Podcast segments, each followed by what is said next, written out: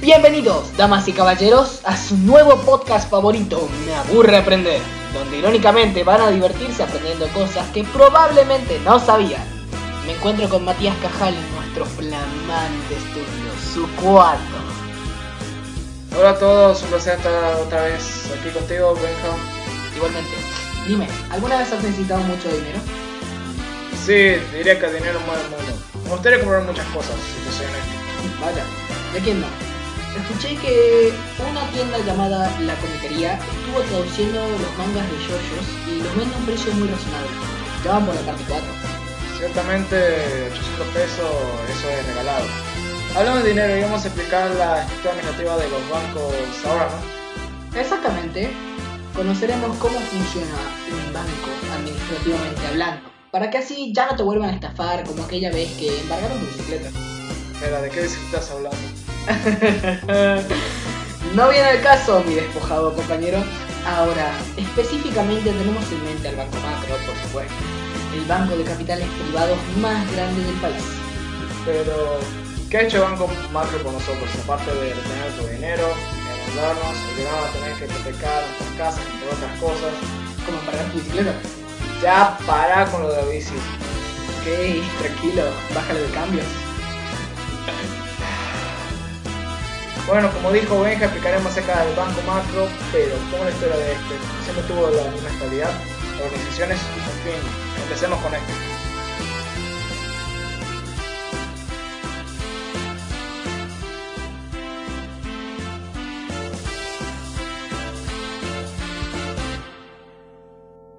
En el 1966, Mario Brotherson, José María Dagnino y Lieto Guadagni fundaron la empresa Macro, pero esta empezó a operar como institución financiera no bancaria en 1985 con la adquisición de la financiera Macro. Más tarde en ese mismo año fue comprada por la sociedad de bolsa Arglia y tres años después empezó a funcionar como un banco comercial mayorista. O sea, que hacía prestación de servicio a las empresas, como préstamos o inversiones.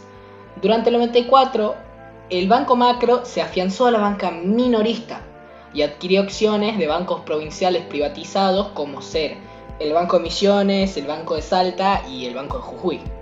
En diciembre de 2001, Macro obtuvo aproximadamente el 60% del capital social del Banco Bansud y en el 2002 de agosto, Macro adquirió 36 sucursales del Banco Scotiabank Quilmes y en el 2003 se fusionaron Banco Bansud y el Banco Macro. Luego de esa fusión en 2004, el ahora nombrado Banco Macro Bansud adquiere el nuevo Banco Suquía Sociedad Anónima y en 2005, junto con el Banco de Tucumán, también adquirió el Banco Empresario de dicha provincia. En 2009 se fusiona con el nuevo Banco Bicel que había adquirido en 2006. En ese año también había empezado a cotizar en la bolsa neoyorquina y fue la primera empresa argentina en integrarse en la bolsa desde 1997.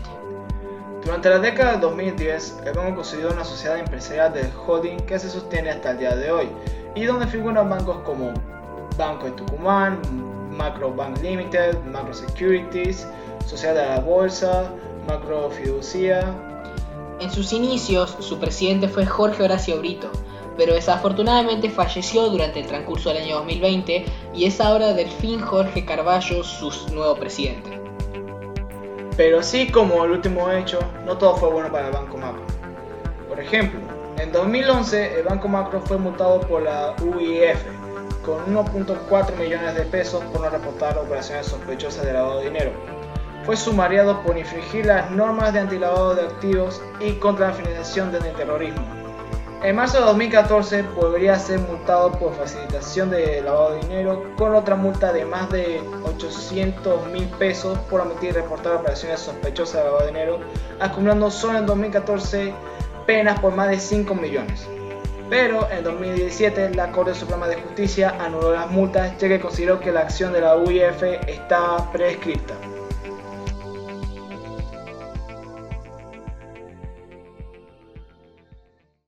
Hablando de prescripciones, me hace acordar a cierta mujer que debería estar prescripta del poder ejecutivo y las elecciones, ¿viste?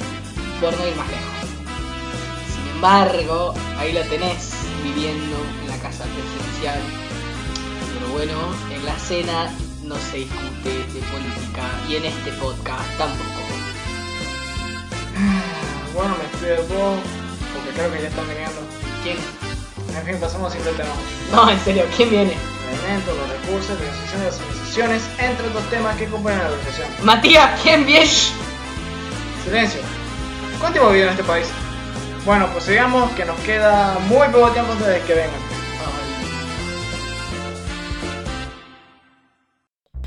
El objetivo principal del banco es obtener dinero en general y de manera específica y particular los objetivos de la persona que nos facilitó esta información eh, trabaja en el banco como responsable operativo.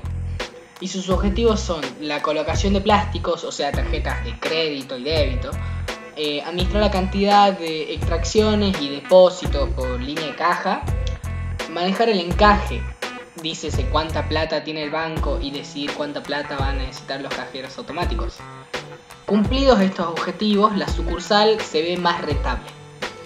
En específico, el responsable operativo funciona como una especie de agente supervisor de las operaciones y por lo tanto debe planificar a modo de que todas las actividades a llevar a cabo sean realizadas de manera correcta.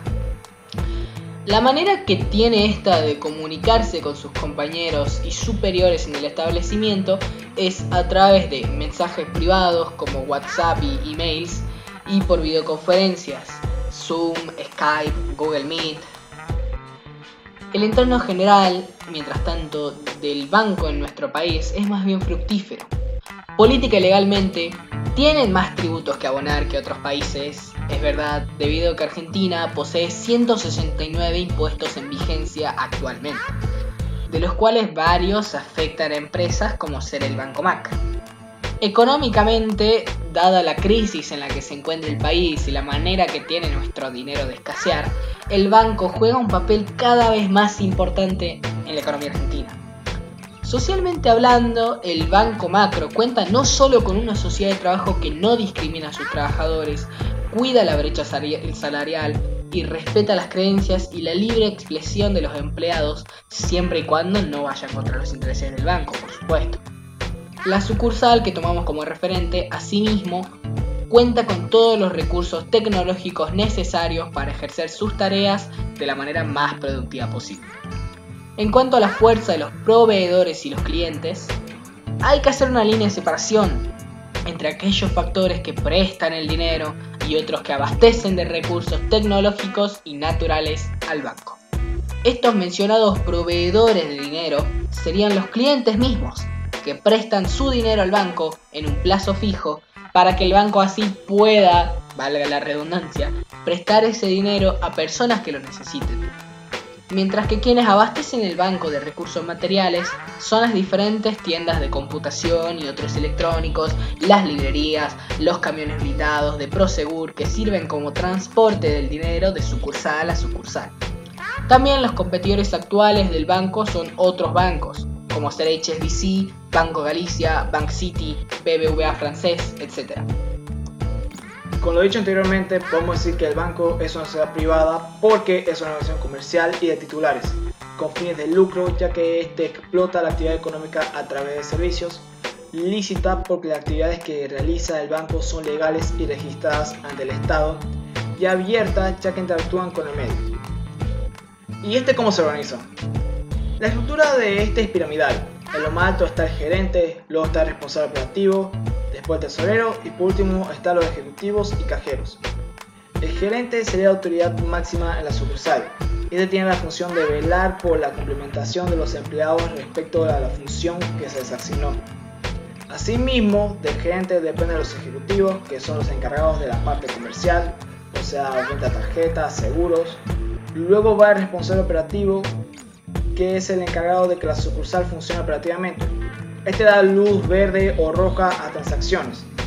Y también de la persona en el cargo depende del tesorero que administra el dinero y también los cajeros automáticos y los empleados en caja, quienes se encargan del cobro de tributos.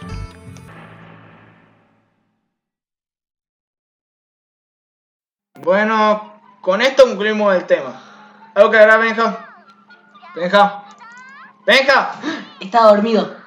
Ah, pero estabas literalmente al lado mío explicando. Es que Puse un podcast de en 5 segundos te vas a dormir y iba por el segundo 4 antes de que preguntaras. Claro. Antes de nada, algo que mencionar. Sí, a fin de cuentas me pareció un tema bastante interesante. Si bien ordenar la información nos frustró un poco, nos hizo aprender a nosotros también y obviamente a nuestros oyentes. Concuerdo con lo mismo. Esto nos explicaría cómo funciona una sociedad financiera y cómo fue el cambio en el tiempo de esta. En este caso, el Banco Macro. Bueno, fue un placer haberles traído este episodio y de tenerte a vos, Benja, en el estudio. Igualmente, compañeros, siempre es interesante hablar de este tipo de temas. En fin, nos despedimos. Esperamos que tengan una linda mañana, una linda tarde, una linda noche. Hasta la próxima. Chao, chao.